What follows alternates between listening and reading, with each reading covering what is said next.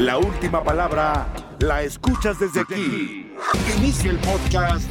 Es así y punto. Bienvenidos, comenzamos. Es así y punto. ¿Qué tal? Buenos días. Yo soy Hernán Pereira y aquí estamos este miércoles 2 de noviembre comenzando esta nueva emisión de Es así y punto.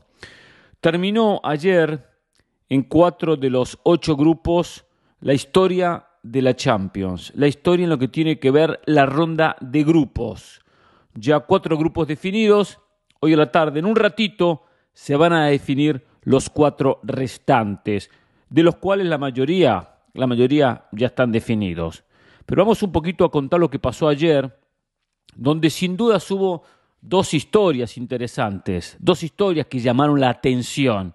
La eliminación del Atlético Madrid, que se quedó sin nada.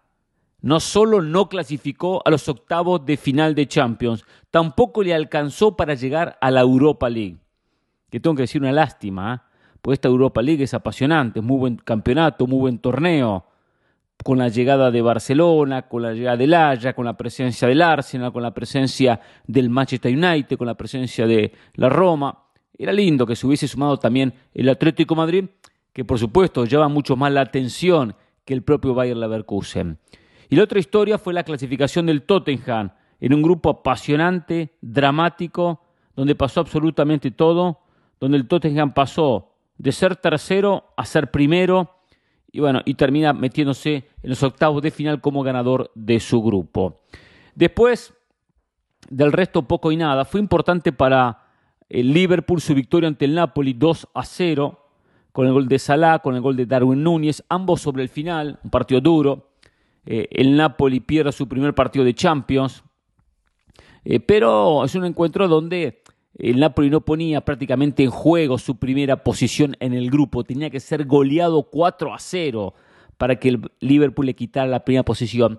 Es simplemente para el equipo de Spalletti un partido donde es una manera de medirse con posibles duros y futuros rivales. Cuando en los octavos o de repente en los cuartos el Napoli tenga un duro rival, bueno, ya supo la experiencia de enfrentar en Anfield al conjunto de Liverpool, que son eh, los equipos como Liverpool que están en la lista de los difíciles candidatos, los complicados, independientemente de esta, de esta campaña irregular del Liverpool, que no ha sido lo que fue en otros años. Em, en, ese, en ese grupo completó también el, el conjunto del Ajax su victoria frente al Ranger 3 a 1. El Ranger no sumó un solo punto. Sin dudas que esta Champions y esto un poco viene a colación de la famosa Superliga, hay equipos que no pueden competir, hay equipos que no les alcanza para competir. Ranger juega seis partidos y hablamos de un equipo histórico en Escocia, por supuesto, Escocia, pero ha sido eh, en su momento un conjunto que tenía su peso en Europa. Seis partidos jugados, seis partidos perdidos, dos goles a favor, 22 goles en contra. El Ranger, como el Celtic, que solo sumó dos puntos, habrá que ver cómo le va hoy ante el Madrid. De los cinco partidos jugados no ganó ninguno. Es decir, son dos equipos que no tienen nivel para Champions. No lo tienen. Cuando hay equipos como el Arsenal, como la Roma, como el United, que sí lo tienen. Por eso esa idea de la Superliga. Pero eso es otra historia. A ver, em, Napoli primero, Liverpool segundo, el Ajax se va a la Europa League, que va a ser un rival duro en Europa League, ¿eh? va a ser un rival complicado y el Ranger se termina despidiendo de Europa. En el grupo C pasó eh, partidos sin pena ni gloria. Barcelona le ganó el Victoria Pilsen eh, de visitante 4 a 2. Otro equipo, Victoria Pilsen, seis partidos jugados, seis partidos perdidos. 24 goles en contra, 5 a favor. También equipo que no tiene nivel para Champions. Que a veces, siempre digo, en Europa con tantos equipos habría que mantener una campeonato donde tuviesen ascensos y descensos. Existe la Champions, existe la Europa League, existe la Conference League. No hacer con clasificaciones, con campeones de cada uno, con rondas clasificatorias, campeones de cada país, cupos en cada país. No, habría que determinar con ascensos y descensos quiénes son los mejores. Hoy Victoria Pilsen no estaría en la primera categoría en una Champions, estaría en la segunda. Ahora, si crece como equipo, le podría alcanzar para disputar una Champions. Lo cierto es que perdió 4 a 2 contra un Barça que puso algunos suplentes, que era darle rodaje a futbolistas que no son titulares. Y el Bayern, para variar, ganó el Bayern. 18 puntos sobre 18 jugados. Lo del Bayern espectacular. Le ganó el Inter 2 a 0, donde termina solo con dos goles en contra. Demuestra el conjunto de Nagelsmann que es un gran candidato. Y bueno, veremos a partir del el año entrante, de los octavos de final, para qué está hecho el Bayern. Pero un equipo que perfectamente puede terminar en los primeros puestos o disputando la gran final de Champions. Ahora, la gran historia se dio en el grupo del Tottenham, donde con mucho dramatismo, y tuvimos inconvenientes en ver los partidos, veíamos un poco los goles porque estábamos casualmente con esta, este cambio horario, cambio de, de hora que se produjo en Europa, en México, en algunas latitudes, comenzó Jorge Ramos y su banda cuando comenzó casualmente el partido del Tottenham. Estamos en la conducción, por lo tanto, seguíamos el partido de reojo, eh, con otros goles que simultáneamente se estaban dando en otros partidos. Era muy difícil poder seguirlo, pero en un momento veo que el Tottenham está quedando fuera de Champions. Estaba perdiendo 1 a 0 con el gol de Mbemba y el Marsella lo estaba eliminando. El Tottenham pasaba el tercer lugar. Paralelamente ganaba el Sporting de Lisboa, le ganaba 1 a 0 con el gol de Gómez al Frankfurt. El Sporting ganaba el grupo, el Marsella clasificaba y el Tottenham se quedaba fuera de Champions. Era un fracaso rotundo para el equipo de Antonio Conte.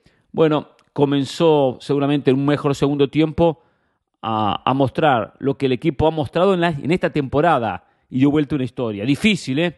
Porque el Marsella en Francia se potencia. Apareció Lenglet, apareció eh, y terminaron dando vuelta para ganar 2 a 1. Tottenham ganó y ganó su grupo. Termina cumpliendo. No le sobró nada, ¿eh? No le sobró absolutamente nada, pero logra ganar su grupo. Digo no le sobró nada porque cuando uno analiza que en el grupo termina segundo el Frankfurt, que no es el gran equipo alemán. El Eintracht Frankfurt habrá ganado la última Europa League, pero no es una potencia, no es el Bayern Múnich. Tenía el Sporting de Lisboa, un equipo portugués de los mejores, pero no es el Porto, que tampoco los portugueses son grandes candidatos. Y el último, el Marsella, que terminó con seis puntos, que tampoco no es el Paris Saint-Germain. Y sabemos que los equipos franceses, sacando el PSG, el resto le cuesta mucho competir en Europa. Será un grupo para que el Tottenham hubiese ganado con más autoridad y no sufriendo hasta el último minuto del último partido para lograr dicho avance. Se mete Tottenham en octavo de final, tendrá que mejorar pensando, por supuesto, en llegar lejos, en llegar a semis, en llegar a la gran final. Tendrá que mejorar, pero tiene un técnico muy inteligente, tiene buen plantel y puede dar más de un dolor de cabeza a un candidato. El Frankfurt se mete en octavos, pero bueno, la idea es que eh, no va a llegar muy lejos el conjunto alemán, independientemente de que cumple en esta clasificación. Para el Sporting Lisboa, el Sporting Lisboa había comenzado en esta Champions con dos victorias consecutivas. Le había ganado 3 a 0 al Eintracht Frankfurt en Alemania y en la segunda fecha le gana el Tottenham 2 a 0 como local. 6 sobre 6 era la sorpresa fíjense que terminó con siete puntos. O sea, ganó el partido 1, ganó el partido 2 y entre el 3, 4, 5, el 6, entre los últimos cuatro partidos, sumó un solo punto. Y así el conjunto lusitano, el equipo eh, de Rubén Felipe Márquez Amorín, quedó fuera de la Champions y bueno, tendrá que conformarse por lo menos con la Europa League. Y después, temprano ese partido sí lo vimos, lo vimos porque se jugó a primera hora, el Atlético Madrid terminó siendo más de lo mismo. Sí, más de lo mismo. Perdió contra el Porto 2 a 1. Eh, eh, a los 5 minutos Taremi logra la apertura. Eh, en Atlético que empezó mal. Después se fue recuperando, después fue mejorando, tuvo opciones para empatar un partido, pero se notaba un Atlético caído, anímicamente caído. Cuando llega el segundo gol, el gol de Eustaquio, eh, es un golpe, un golpe durísimo para un Atlético que le costó mucho recuperarse, le costó mucho. Eh, más allá que tuvo alguna situación, iba más por, por obligación, por respeto a una camiseta, pero no por convicción. Veía a los defensores del Atlético Madrid cuando recibían los goles, se miraban como diciendo, ya no sabemos qué hacer, ya no sabemos cómo detener esto. Y, el Atlético no es que eh, sentía que venían los goles del Porto en un partido donde eh, era superado futbolísticamente y donde Oblak era figura, porque Oblak terminó siendo figura. esta reacción anímica, corporal que uno veía en los futbolistas del Atlético Madrid, es consecuencia de muchos partidos que el equipo anda mal o ha andado mal. Venían de perder con el Cádiz en la Liga Española 3 a 2. El Cádiz, el modesto Cádiz, que, con suerte está luchando por mantener la categoría, que solo tiene dos triunfos en el campeonato, uno de ellos ante el Atlético Madrid.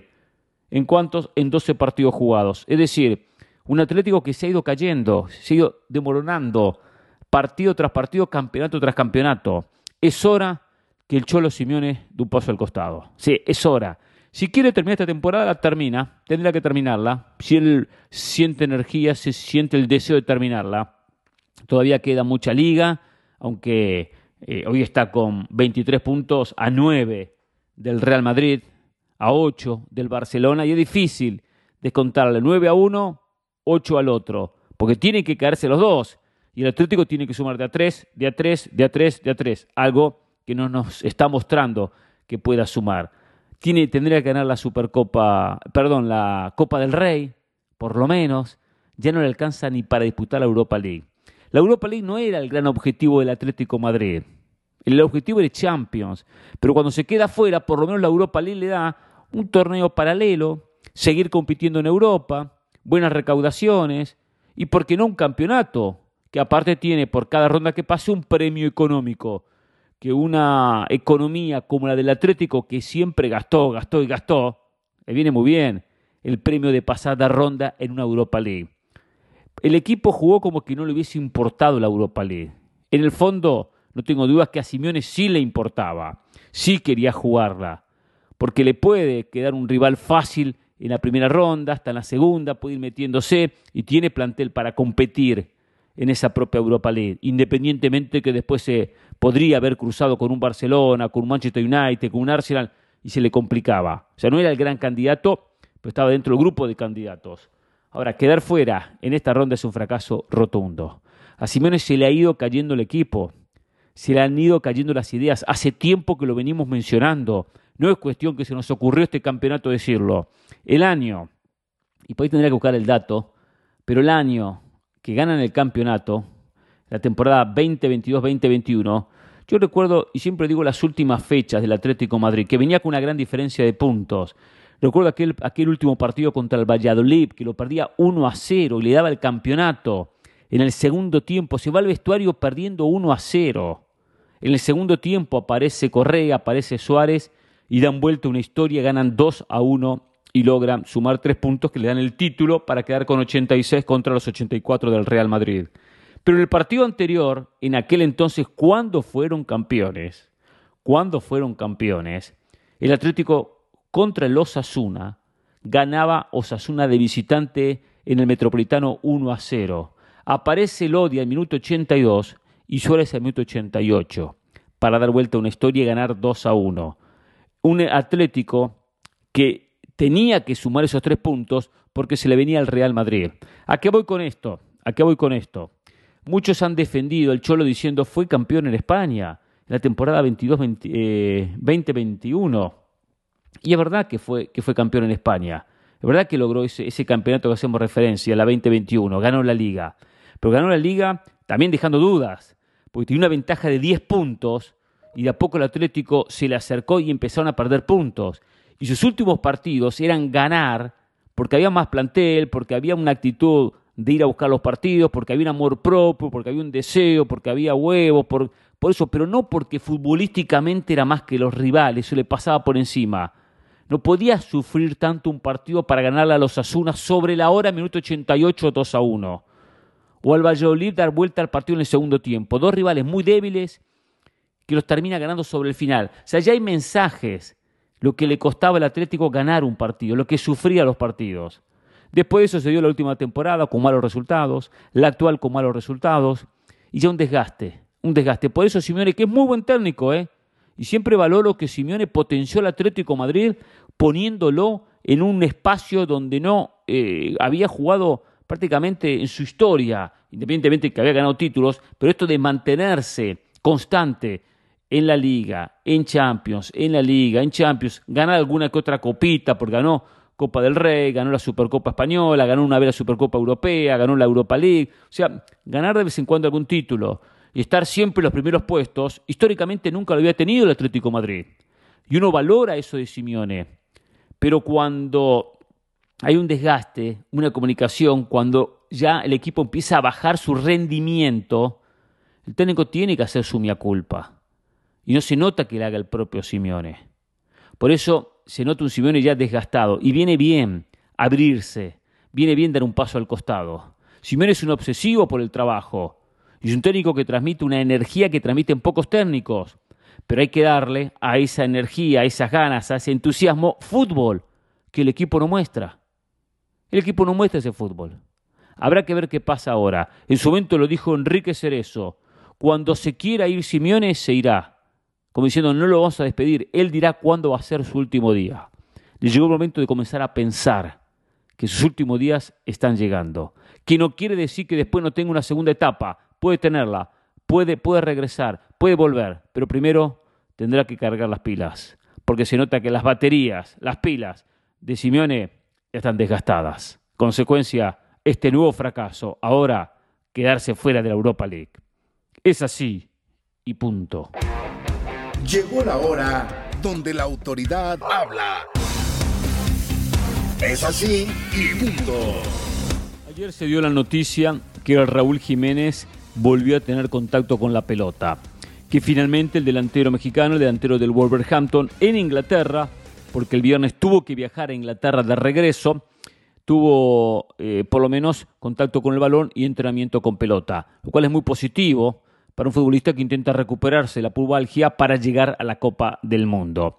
Y dentro de lo que era ayer el trabajo, la conducción que hicimos en Jorge Ramos y su banda, y cuando pusimos el tema sobre la mesa, independientemente que uno desconoce en detalles la situación física y futbolística de Jiménez, porque una cosa es recibir información y otra cosa es verlo en el entrenamiento, la sensación que uno tiene es que tiene que llevarlo al Mundial que tiene que hacer lo posible el Tata Martino en llevarlo al Mundial. Discutíamos con Dionisio, con José, con Mauricio Pedrosa, donde especialmente Dionisio y Mauricio no estaban muy de acuerdo en que vaya al Mundial. Para ellos no tiene que ir a la Copa del Mundo.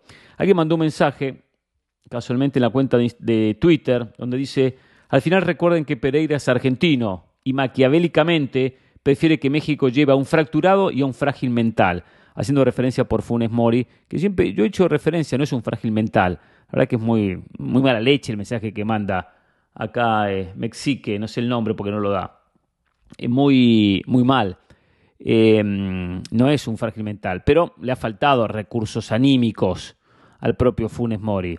Ahora, un fracturado, tampoco Raúl Jiménez es un fracturado. Acá es el siguiente tema que analizo la situación de Raúl Jiménez. Primero, nunca me pongo a pensar en que México lleva a quien no tiene que llevar para que vaya debilitado. O sea, yo no pienso en que México vaya debilitado y por eso opino de esta manera para que Argentina saque ventaja. No, claro que quiero que Argentina le gane a México, pero quiero que México clasifique como segundo detrás de Argentina. Y quiero que México tenga un buen mundial porque conozco más gente mexicana que polacos o que propios o árabes que no conozco a nadie. No conozco absolutamente a nadie. Pero los comentarios que no va a tomar Tata Martino al pie de la letra lo que yo opine para después decidir, van desde un aspecto frío de un análisis de lo que ha sido Raúl Jiménez en su carrera. Entiendo que no está bien y entiendo que no va a llegar bien al Mundial, eso es un hecho que no va a llegar bien.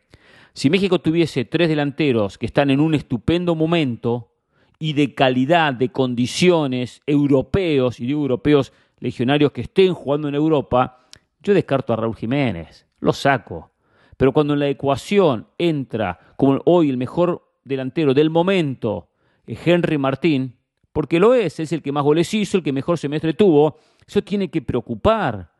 Porque mucha gente, no, Henry Martín, goleador, perfecto, tuvo un gran campeonato, pero no hay que engañarse con lo que ha sido Henry Martín. Ojalá que Henry Martín se haya destapado, haya logrado dar ese paso que no había logrado en su carrera y de aquí más sea un delantero letal, formidable y la solución para México.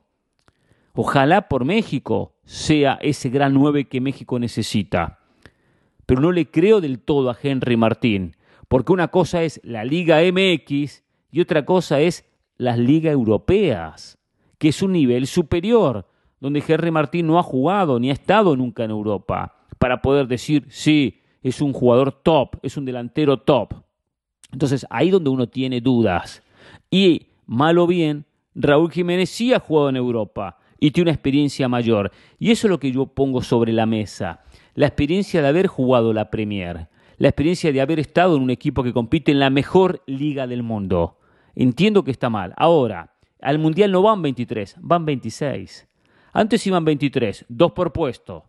Era un poco más corto el margen, aunque siempre había uno, dos, tres, cuatro jugadores que no jugaban un solo minuto. Siempre, en toda selección, de repente en la que juega la final, la que juega por el tercer puesto, la que termina cuarta, puede que en esos últimos partidos utilicen a los futbolistas que no habían jugado encuentros anteriores.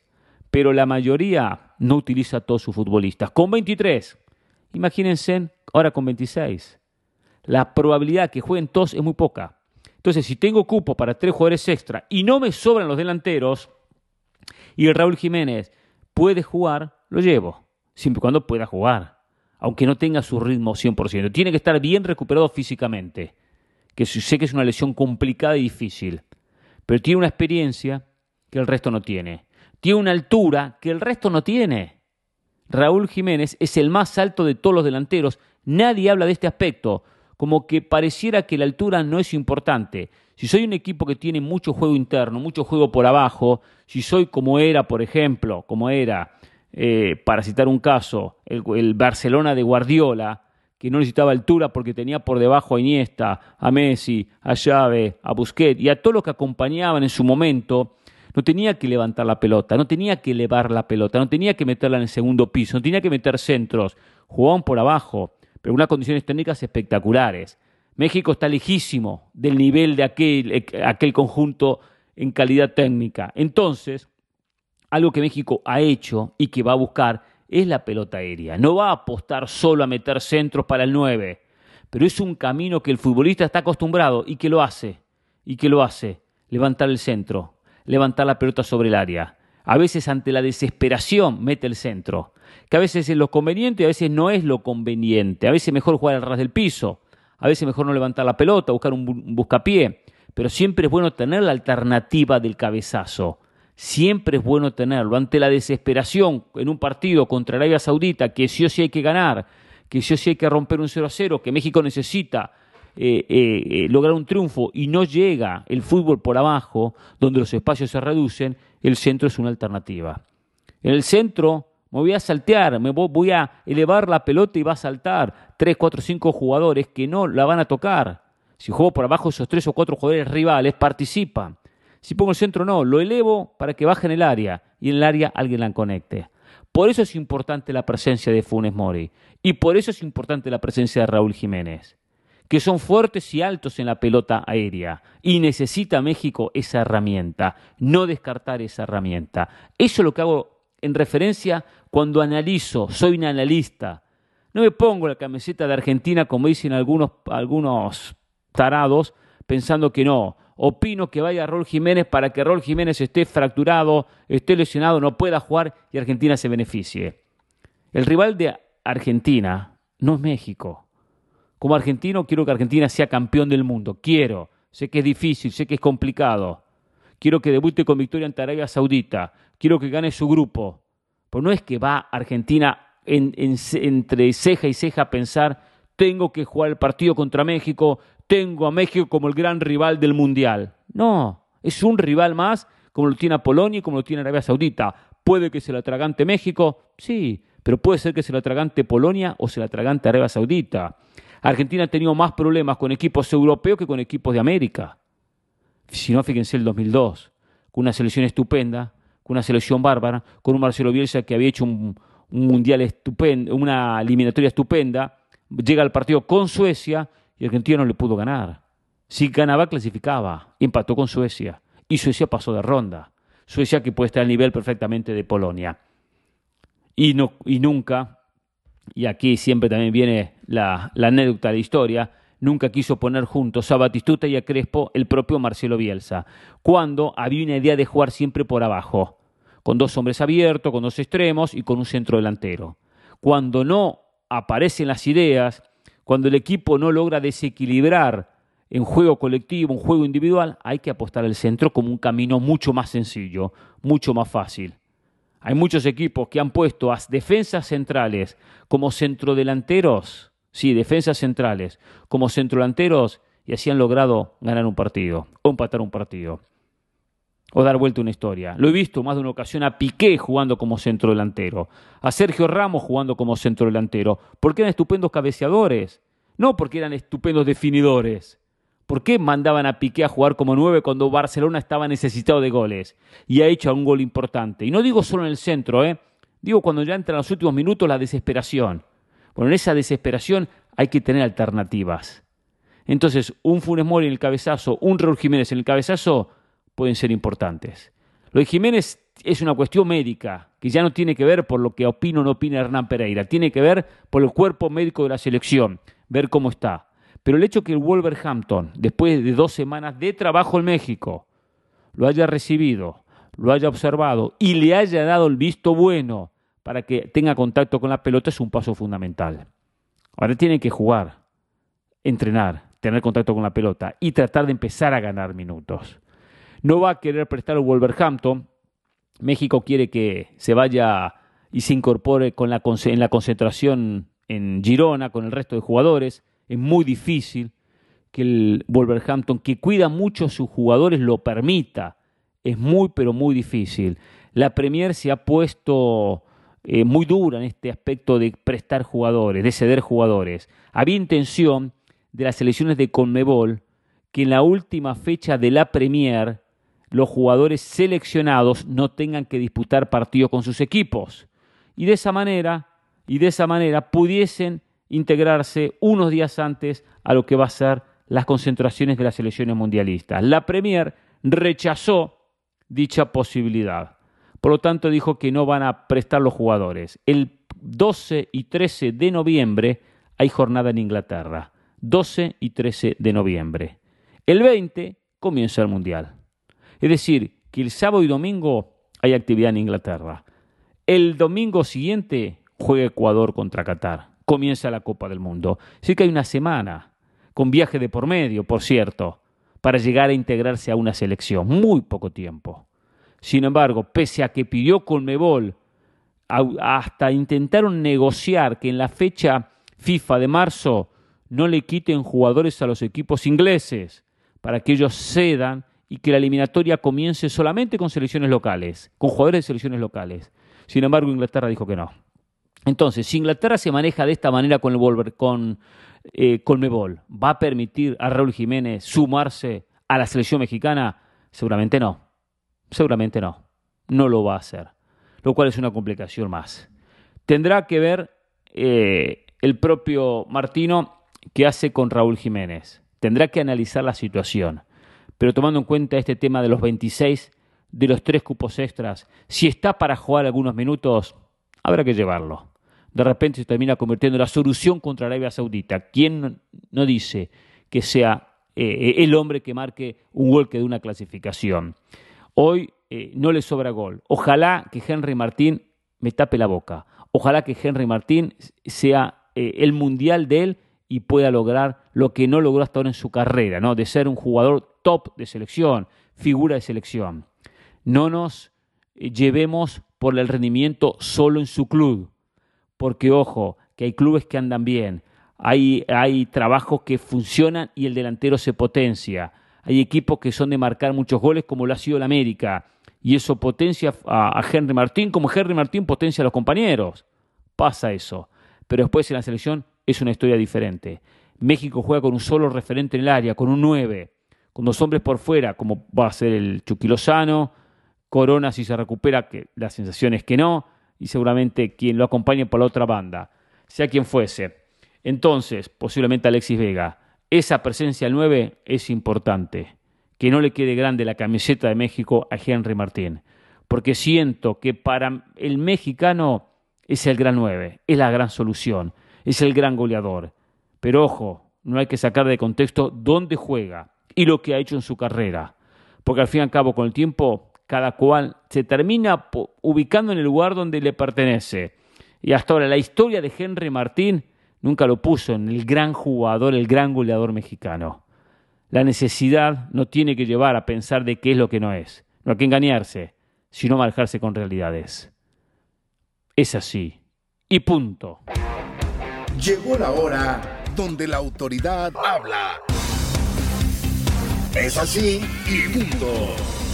A ver, vamos con algunos mensajes en la cuenta de Twitter, arroba Pereira ESPN, en la cuenta de Instagram, Pereira ESPN. En la cuenta de Twitter escribe Jorge Sosa García, Pereira, hola capo.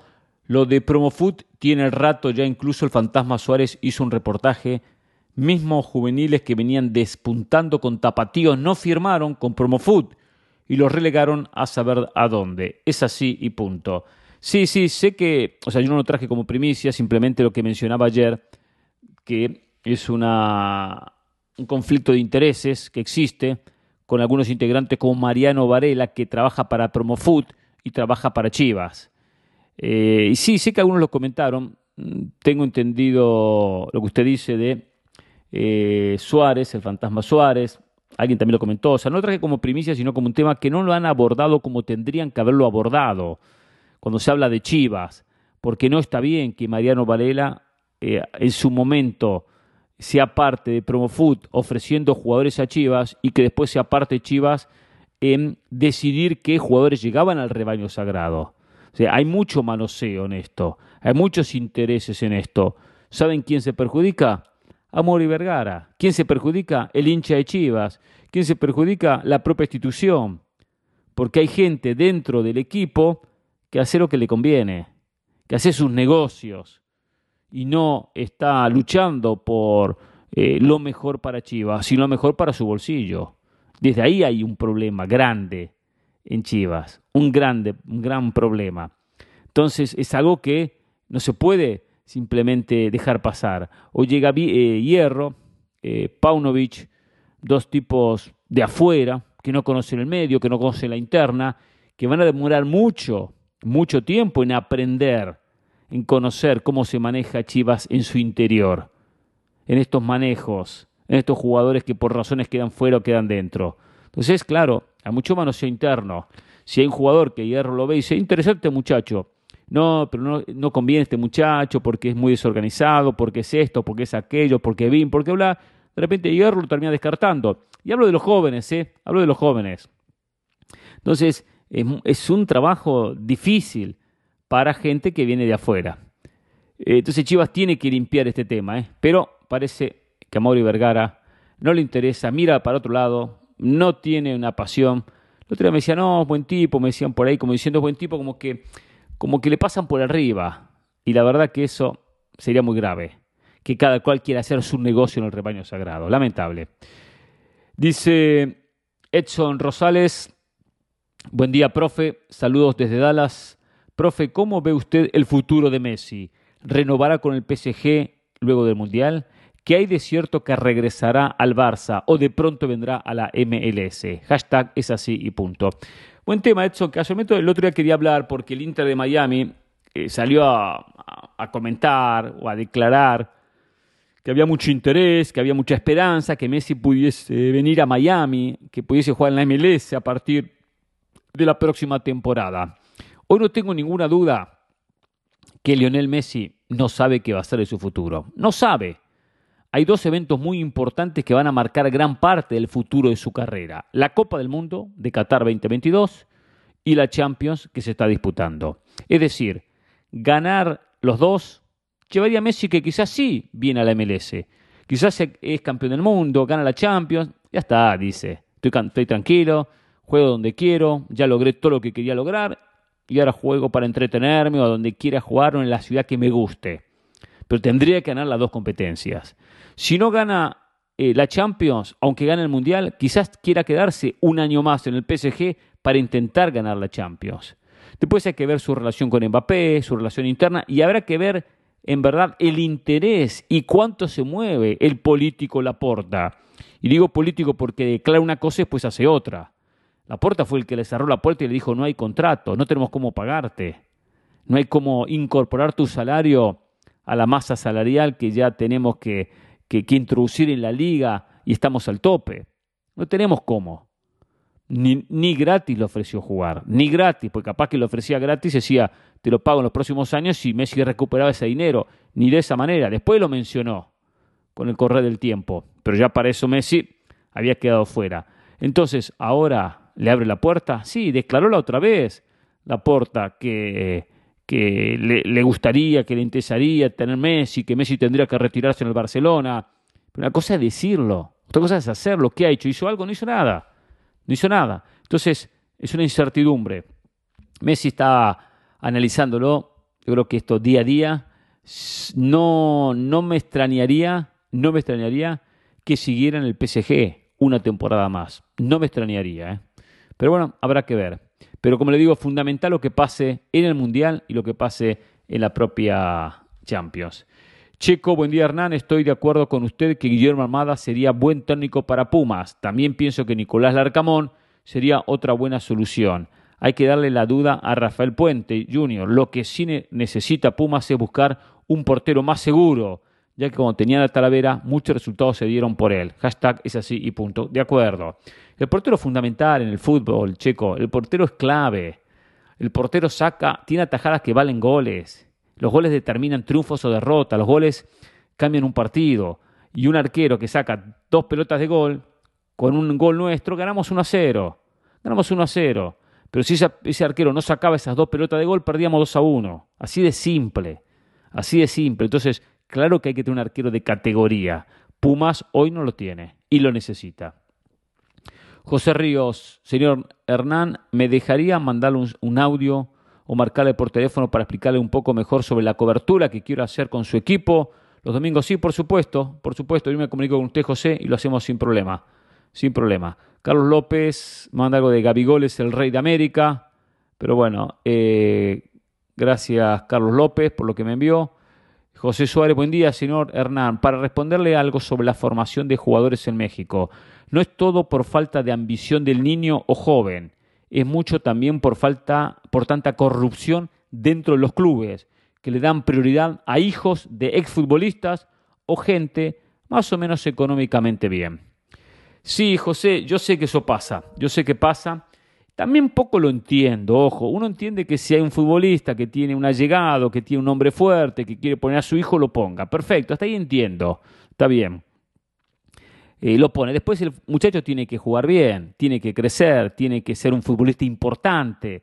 Si no, el técnico no lo va a poner. Lo podrá poner un partido, dos partidos, tres partidos, un campeonato, pero si no es bueno, a la larga, a la larga termina perdiendo su espacio. Pero acá yo lo que voy es que, y no digo ambición de los niños, el niño tiene ambición, pero hay que mentalizarlo, hay que trabajarlo, hay que ponerle un chip en la cabeza. Eso es lo que hago referencia. Hay que, hay que enseñarle al niño el camino del sacrificio, del esfuerzo para poder llegar.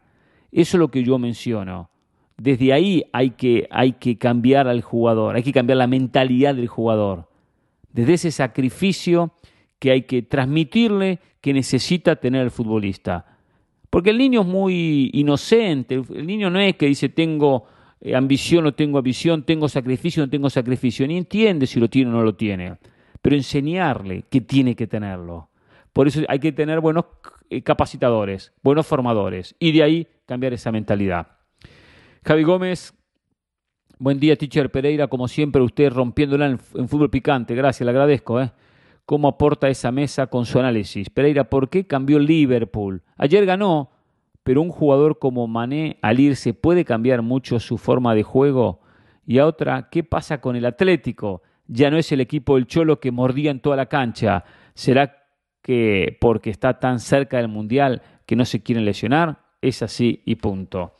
Bueno, lo de Liverpool, no, lo de Sadio Mané es una... Eh, tenía muy bien trabajado ese ataque con Firmino como nueve, que era un nueve, no era un nueve goleador, un nueve de generación, más pues, pivoteaba, jugaba como poste, con eh, el egipcio Mohamed Salah y con el propio Sadio Mané. Ese era el trío ofensivo. Después llegó Jota eh, al equipo, después llegó Luis Suárez, después llegó Darwin Núñez, se fue Sadio Mané.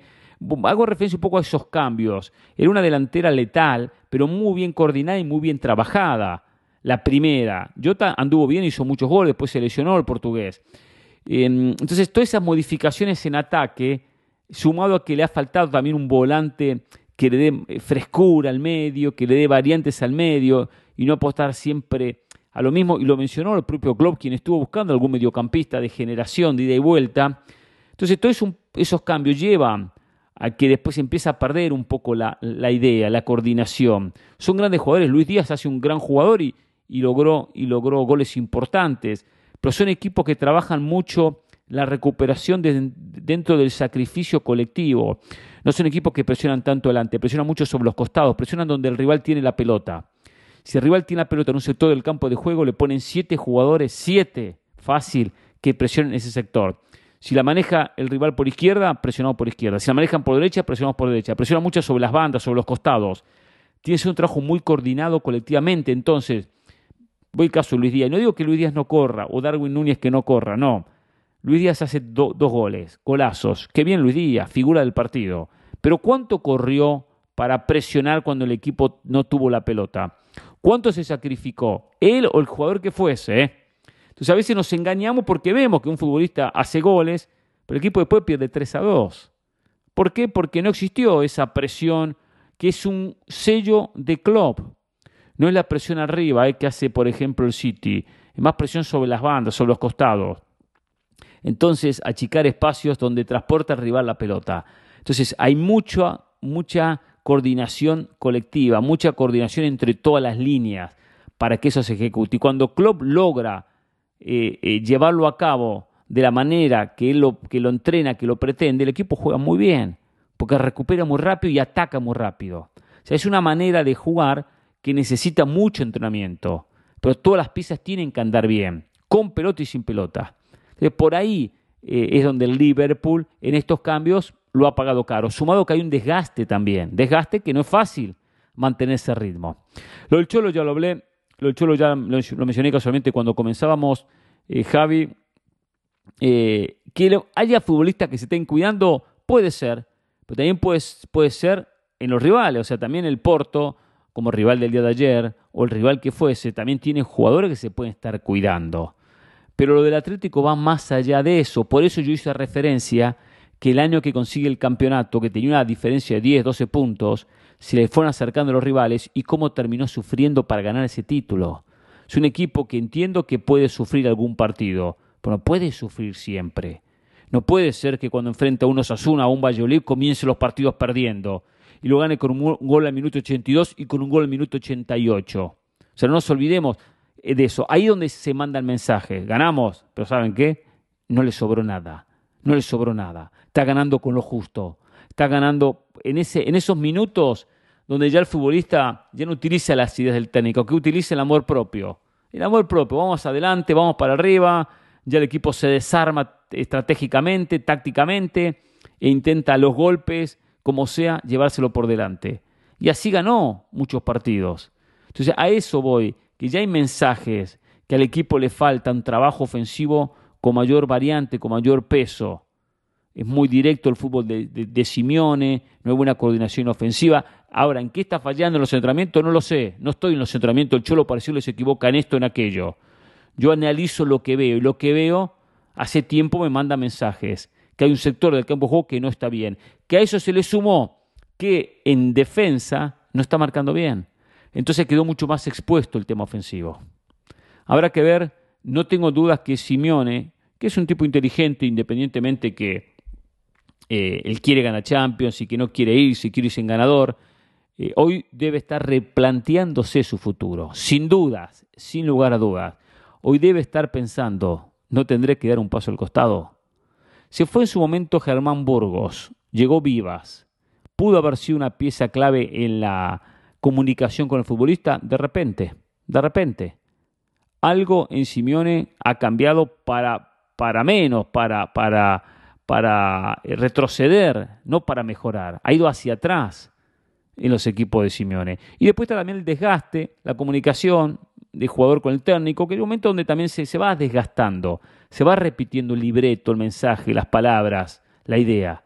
Y a veces falta variedad. Entonces, el técnico lo sabrá. Pero no me extrañaría que estemos viendo una de las últimas etapas de Simeone con el Atlético Madrid. Hasta mañana. Es así y punto.